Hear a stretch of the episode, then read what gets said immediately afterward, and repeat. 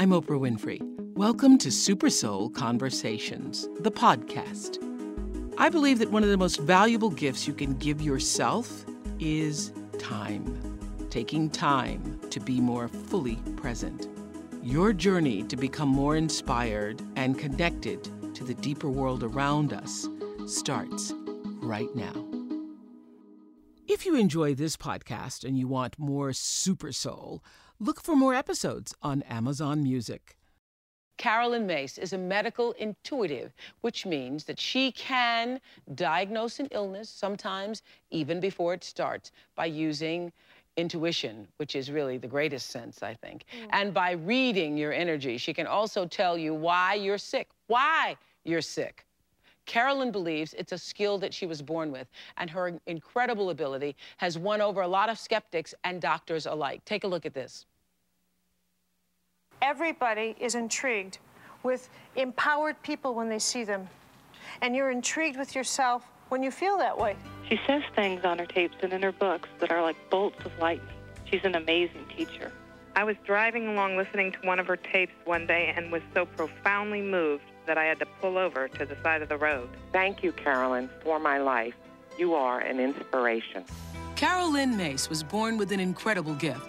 She can sense a medical problem before it shows up on any test. And today, she has become a passionate teacher and lecturer, holding audiences spellbound in sold out auditoriums all over this world. She has been featured in dozens of magazines and newspaper articles, and her book, Anatomy of the Spirit, spent several months on the New York Times bestseller list. Her book, Why People Don't Heal and How They Can, is also a bestseller. I realized that we're scared to death of healing. It's about as frightening as forgiveness, if not the same.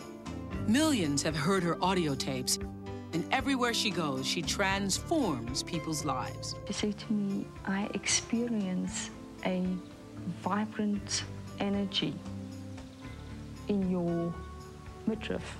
Philippa Cortzi met Caroline in South Africa she says what Caroline told her during that reading and what she learned afterwards changed her life forever.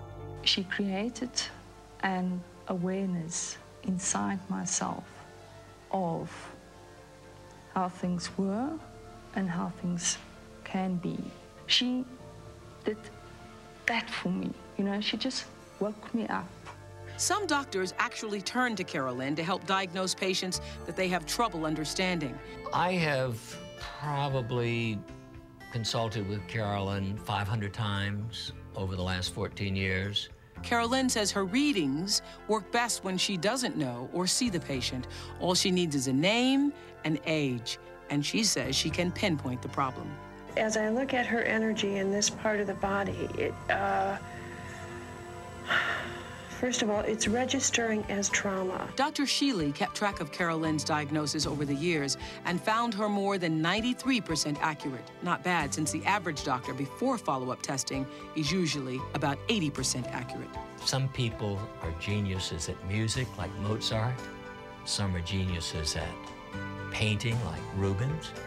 And some are geniuses at medical intuition, like Caroline. Lots of people say she's a phenomenon. Caroline says that if there is just one message that we all can get today, it's that we all have to learn to listen to the power of our spirit. Yes. Listening to the power of our spirit, what does that mean? I, you know, you could call it intuition, call it that inner self. It means listening to that part of you that comes before your intellect kicks in. Intuition is that energy field in us that says make a change. And change is the most terrifying thing in the world of people. Why so? Because change is random experience. It's random. You don't know what's going to happen next. You have no control over it. Mm -hmm. And giving up control is, again, the second most terrifying thing in the world to people. Agreed? Yes. Right, mm -hmm. okay. Control terrifies, the loss of it completely. And the what I realized is that what people think is intuition and what I know to be and what they think are two different things. What people want is the capacity to see the future so that they can outrun fate. All right? mm -hmm. And, and that guarantees this no loss of money and romance at the end of the road. All right? And that's what they wanted me to teach. And I said, well, if I could, I'd take the class. You know, I mean, it's that, but in fact, it's that capacity to sense something's wrong. Something's wrong here, and I've got to make a change, or this Right. is right, mm-hmm. and I can I can sh- pursue this. And it takes a lot of courage to make those changes, because you really, it represents so much. You were saying to me before we started the show that people are terrified of being conscious. That's right, totally. And what do you mean? Because everybody thinks we're all conscious, so.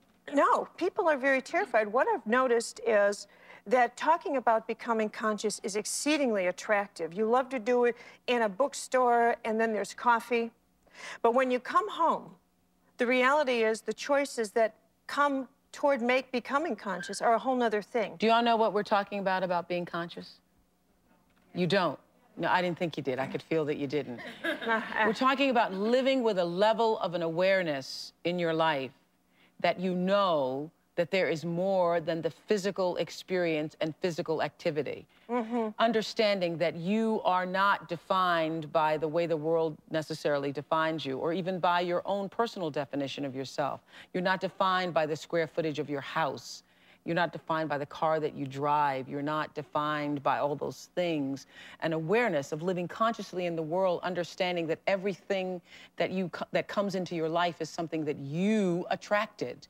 Let me ask you something. How many of you have ever asked the question, I wonder for what reason I was born? I wonder what I'm doing here. How many of you have asked that? And you've pursued within yourself, there's got to be something Who's never more. asked it is what I like to know. Who's never asked it? Who's that? never asked it? They're not going to raise their hand now. And there's But- two things I'm going to comment about, by the way. When- When you ask, the first thing is when you ask that question, it's because you have a sense of thinking there's got to be more than my job because that's not going to do it, right? There's got to be more than a mortgage, right? The end of the mortgage. But in addition to that, there's just got to be more to life than this. The second thing that you need to know is as soon as you ask the question, you're terrified of the answer. And this is when there's a kind of a conflict coming in because what you've invited in is a is a thought that can change your life, and you know that. In my workshops, when I'll ask people a question and I'll say, um, "What's the part of your life that is giving you the most stress?" 90% of them will say, uh, "I don't know." One, because they want me to tell them, but two is because the reality is, if you start answering those questions yourself, you know your life is going to change. You were born knowing that the more questions you ask and the deeper kind of knowledge you can put in, the faster your life is going to change. And change is what terrifies us. This is what Oprah's talking about and what I talk about when we talk, when we speak about what it means to become conscious, to become more aware of why we say what we do, why we think what we think, and it's a very challenging part of our lives. Here is an example of a reading that she did a few years back. Again, she doesn't like to see the person, she just needs their name and their age. Here we go. I have um, a young lady in my office I'd like to get your opinion about. Her name is Karen Looning. She's 31 years old. Okay, just give me a moment here. Okay, Norm, I'm going to start from uh, the top of the head and work my way down. Good, okay. Let's just do that. Okay. Okay. And as I look at her energy in this part of the body, it, uh, first of all, it's registering as trauma, Okay. as some kind of traumatic incident here. And, you know, her entire cerebral area feels like it is the seat of a great deal of pain. As I get into the neck, Norm, I feel like um, it, it, there's a crookedness. I feel like she needs chiropractic treatment here. There just seems to be a strain as it works its way into the shoulders. Actually, I'm really impressed. Um, she was right on the nose with a lot of it. Um, and it's put to rest some questions I had even. I know you hate the word psychic. Oh boy. Don't like the word psychic. So this No. isn't psychic energy. No, energy. not at all. What is this? It, you know what it is? It's um, the language of energy. It's reading vibrational levels. That's the best way I could say it. But here again, that's a word that might be very confusing to most people. But let's put it in this sense: it's reading that that uh, it's reading a sense. Now everybody has that skill. Everybody, we're born with it. I mean, there's nothing you can do to stop or start that gut sense in people. Everybody has that uh, ability to do that to sense when something's wrong with someone. You know, Mhm. if somebody walks in the room, you can feel if there's, their mood has changed towards you, can't you? You're doing a reading. That's not complex to understand. And if someone said, well, how'd you do that? You just did it because it's a natural part of the human design. And what I do is a little more refined, and that's all there's to it. I don't need to be next to you. I have a longer antenna. Think of it that way. And that I don't need to be next to the person. And better than I, more than that, I don't need to know you, and that's very important because I get a very clear impression, and that's important. The moment, yeah. So when you're sitting in a room with all these vibrations, because Mhm. everybody's putting out, I love Yeah. the, I, the I love the term Yeah. vibration because Yeah. I think everything is about That's right. vibration Sure. levels and your energy levels, different mind and so forth. Do you feel everybody's energy? No, Or is it selective energy? No, not at Not all. at all. Not at all. I, you know, if I were to look at some of you or, or focus, or if you were to ask me questions and I were to kind of focus on your energy, sure, it would be a much more refined connection.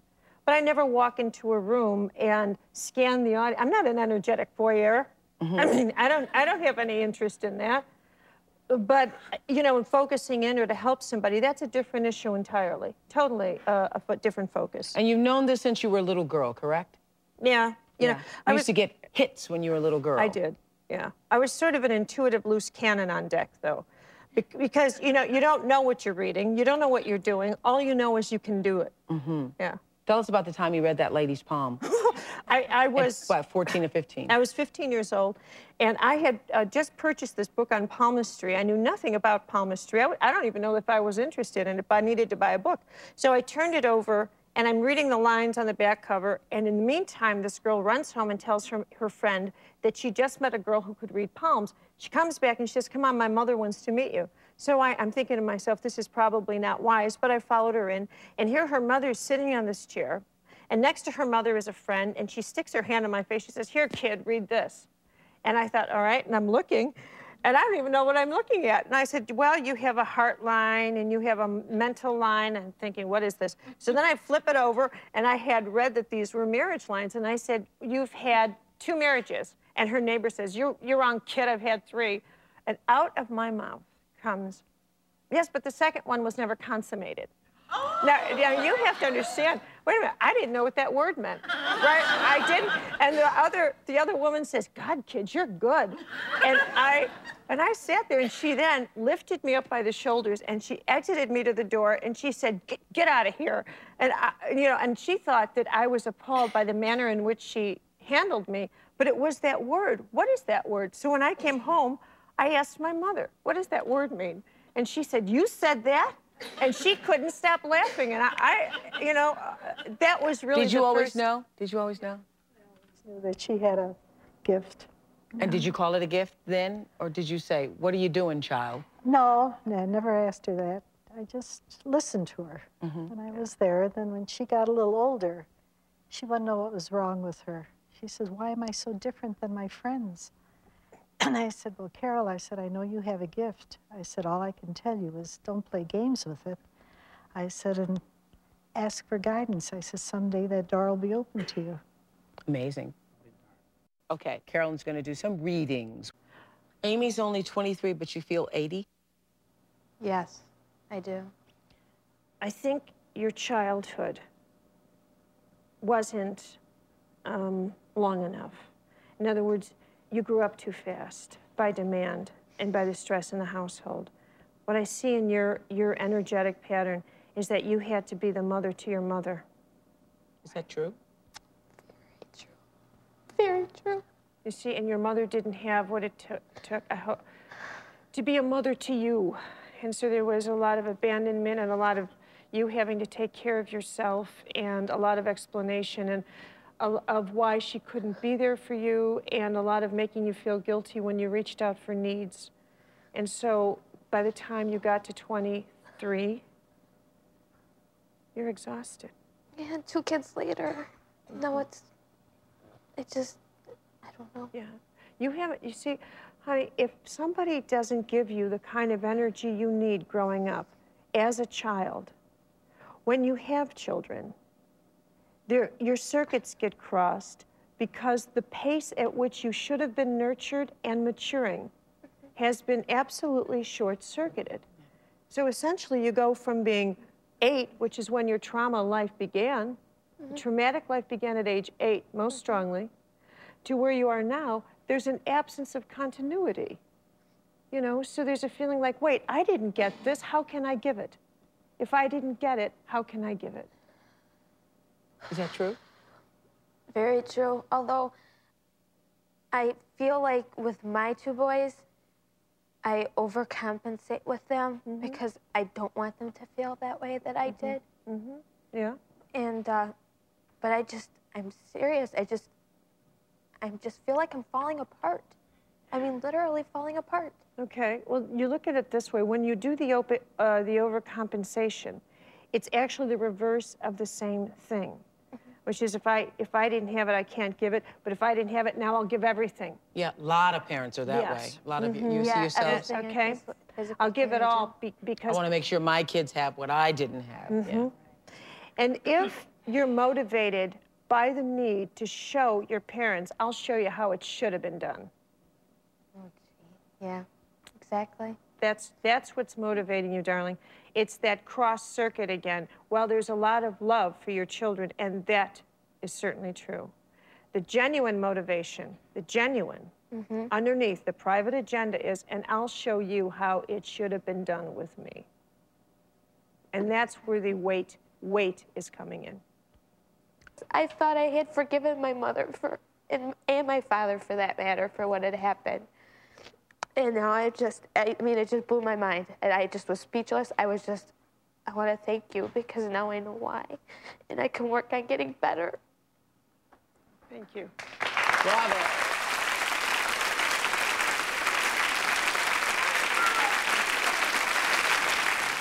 At the age of 23, I started to have a whole lot of pain in, in the upper back parts of my legs that then would travel down to my feet. I would be in tears. Ellen went from doctor to doctor searching for answers. Finally, unable to work full time, she was diagnosed with fibromyalgia, a disorder of her joints and muscle tissue. I started seriously looking at why am I here? What can I do here on this earth? And how can I really make the best of it?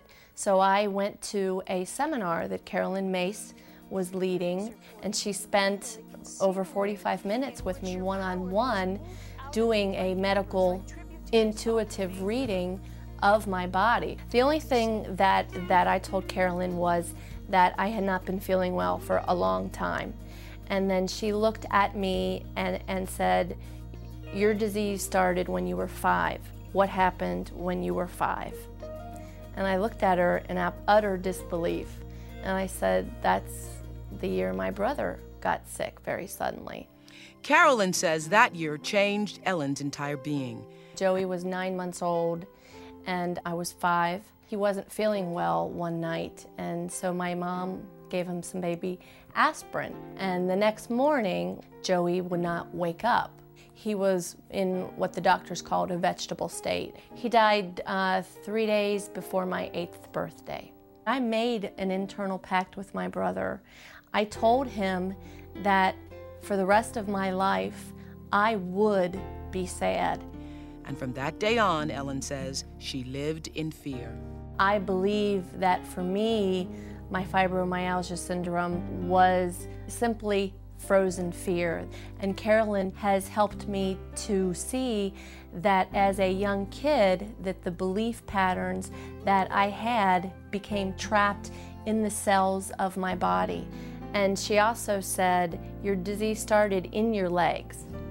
And I looked at her and said, absolutely.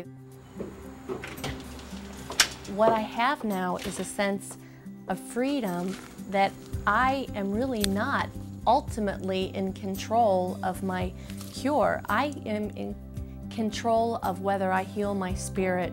And when I heal my spirit, my body will get better.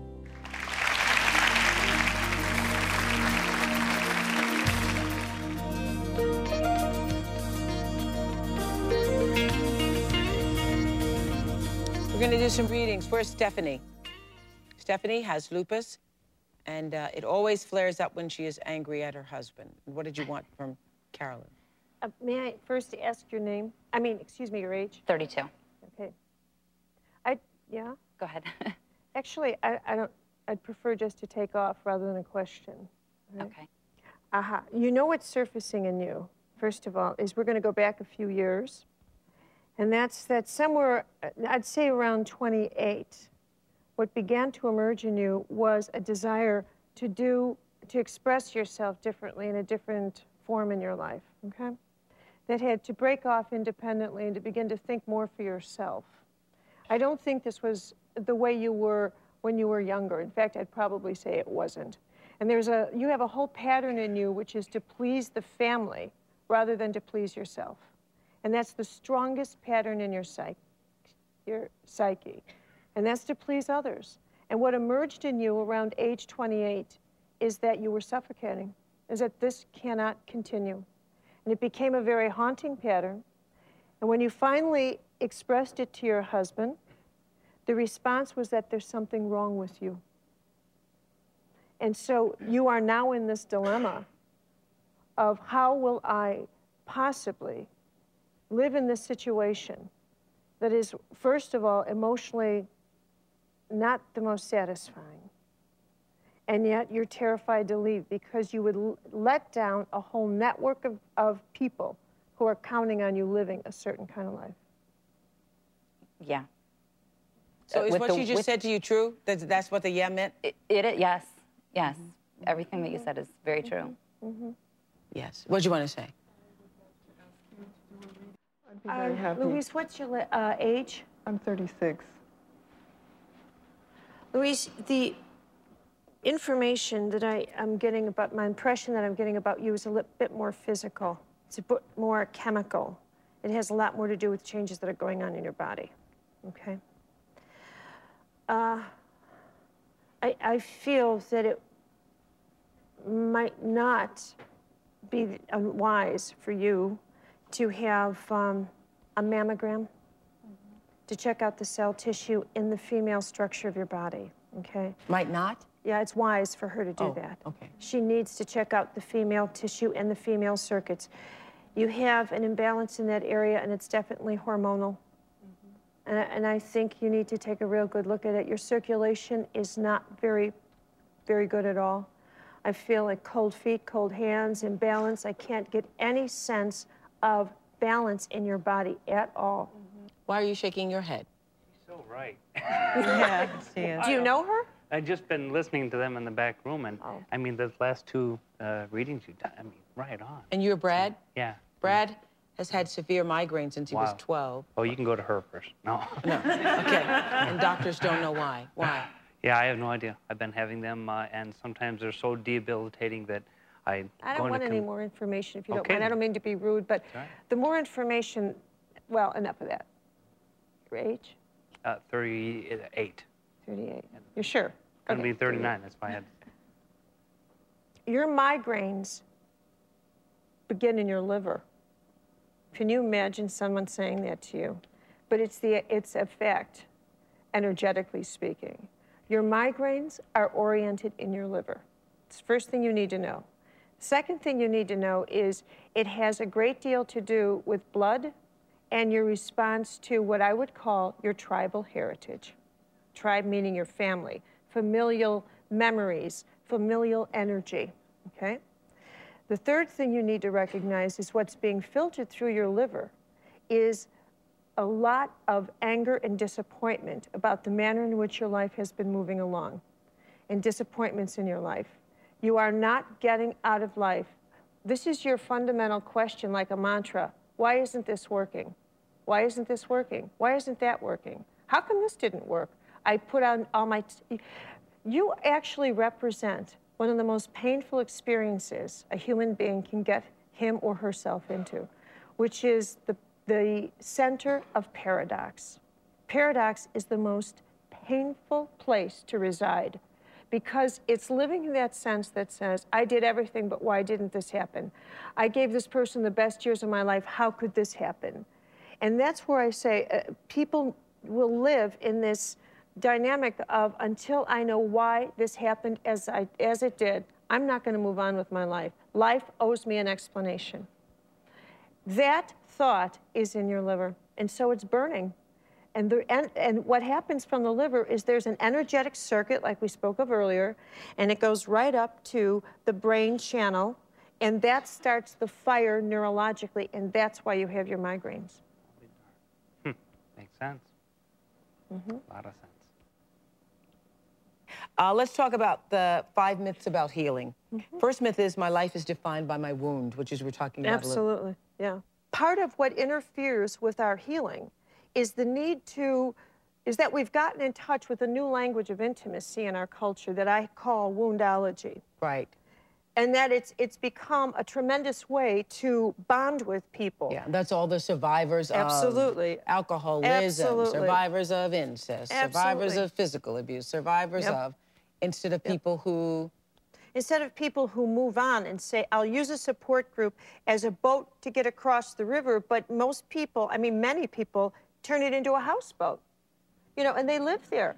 And what, you know, and, and what happens is you find so much support in this group that you, the, the idea of, Right. of healing becomes very threatening. That is so true, especially over the years we've seen that on this show. I Mhm. mean, I think talk shows have served a great purpose in bringing dysfunction out of the closet. That's right. But so many people uh, brought it out of the closet and now have moved it in Yeah. into their living room and just kind of live in that place of dysfunction, victimization, still holding on to what their mother didn't Mm-hmm. do and what happened to them when they were 14. Well, there's a lot of mileage out of it, let's face it. I mean, people get my, and not only, I can't tell you how many times I've met people who introduce me to someone and they'll say, This is my soulmate. They met at a workshop for healing. And in fact, what it is is their wound mate.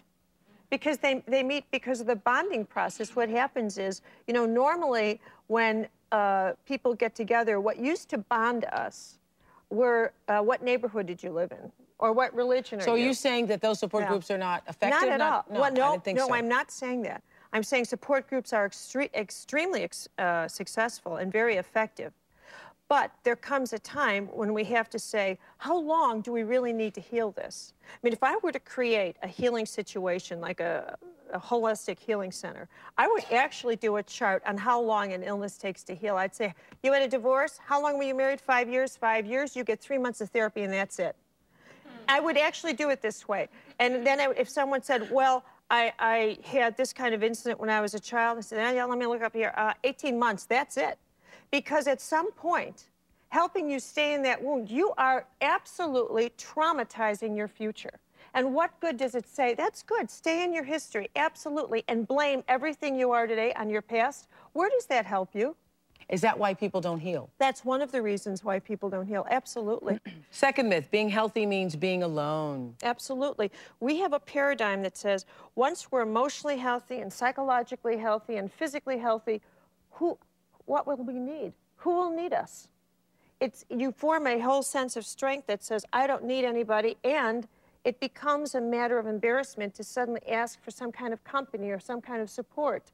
I remember how many people would say to me, You, you need something, something's wrong with you. There becomes this, you know, this image of incredible uh, strength that is absolutely fraudulent. Our paradigm of what it means to be healthy has to include what it means to be weak and to grow and vulnerable. That feeling pain means being destroyed by pain. Abs- yes.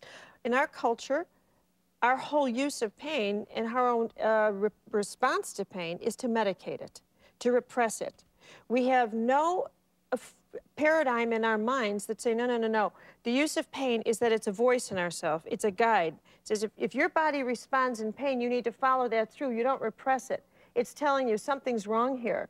The worst thing you can do is to drug it and say, well, that's it, it's healed. All illness is the result of negativity, and we are damaged at our core. Illness is sometimes the answer to a prayer.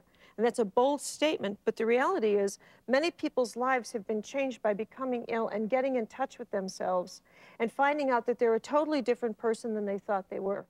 True change is impossible. to change and see that true change is impossible. That's another myth. That's ab- absolutely that's a myth because change is such an overwhelming dynamic. If I said to you, you know, what's wrong, what's causing your shoes to be too small, is that you are essentially miserable in this situation. And if you, you need to do something about it. And if you have that idea that says, no, no, no, I, that's just too big, a, that's just too much for me. No, I would say, that's too many shoes to get rid of. I got all those shoes up there, size 10. What am Right. I going to do? Absolutely. But Yeah. you see, but most people, Yeah, many, many people people. Would go- say, "Uh, you're asking me to do too much. I had an incident with this young man who had a very serious, he had a terminal illness. And uh, I did a reading on him. And I gave him a list of what I thought he should do that would help him out very much. And in that particular instance, my colleague Norm Shealy was with me. So we both put together a list. And as he read this list, which included phenomenal changes in his life, he said, he looked at it and he said, Is this all I have to do? This is it? But what I've noticed is the majority of people will take the list and they'll go down it and say, All of this? I have to do all of this? Uh, oh, well, I'll think about it. This person says, Is this all there is? Now, that attitude, when I witnessed that, I thought, Now that's power. And that, and that included one of the biggest handicaps to healing, which is when you can't forgive. Forgiveness is the way to freedom. Let's talk about forgiveness for a minute, because we've been hearing a lot about it in our Mhm. country these days. I say forgiveness means. Uh, it's true. Who are you If- talking about? Forgiveness. No, sorry. Forgiveness does not mean, though, that you want to continue to tolerate the same behavior. No. Forgiveness is what- something you do for yourself so that you, you can move on. Is actually, isn't that true? Absolutely. Forgiveness is, is actually should be thought of as the most selfish act you could do for yourself and self-indulgent because it's it will heal you faster. that You're not forgiving for that person. And you're actually not saying, and this is where the confusion comes in with it, you're actually not saying, you know what you did is okay. You're not saying that. And that's where the ego gets a little crossfire here. You're not saying that. What you're really saying is, um, I'm no longer going to trust the fact that life should be logical and orderly. I'm not going to trust it because you know what? It doesn't work that way. And I'm no longer going to count on ordinary justice to work the way I would like it to work because you know what? You'll always be disappointed. The way, one of the codes you need for healing is this make no judgments, have no expectations, and give up the need to know why things happen as they do. Diana says that her cancer survival story is truly a miracle, and she says that Caroline is partly responsible for that. My wonderful sister Rosemary died of breast cancer 17 years ago, leaving me to care for her three children. When I was diagnosed with the same disease three years ago, I knew I had to do something differently to survive. I owed it to my sister. I had the lump removed, but I decided against conventional treatments. Along with a high nutrient diet and with the help of great teachers, one being Caroline Myss, I learned how to heal myself. I started forgiving, going back all the way to second grade, forgiving everyone and everything that had a negative hold on my life. And I began learning to love myself for the first time. And so you healed yourself that way? I believe I have, yes. Mhm. I believe forgiveness is essential to remove the past in order to move forward. Forward. And what I have learned through all my experience in healing was that every thought, every attitude, every emotion is power. Yep. And that I will honor these powers to the best of my ability by living the quality of life in my parenting, in my marriage, in my relationships, and in my business. Now that is just powerful what you just said.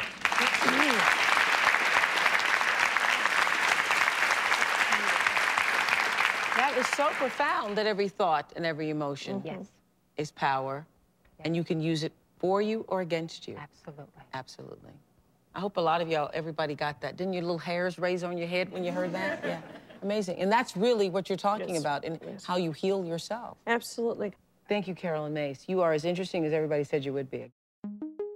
I'm Oprah Winfrey, and you've been listening to Super Soul Conversations, the podcast. You can follow Super Soul on Instagram, Twitter, and Facebook. If you haven't yet, go to Apple Podcasts and subscribe, rate, and review this podcast. Join me next week for another Super Soul Conversation. Thank you for listening.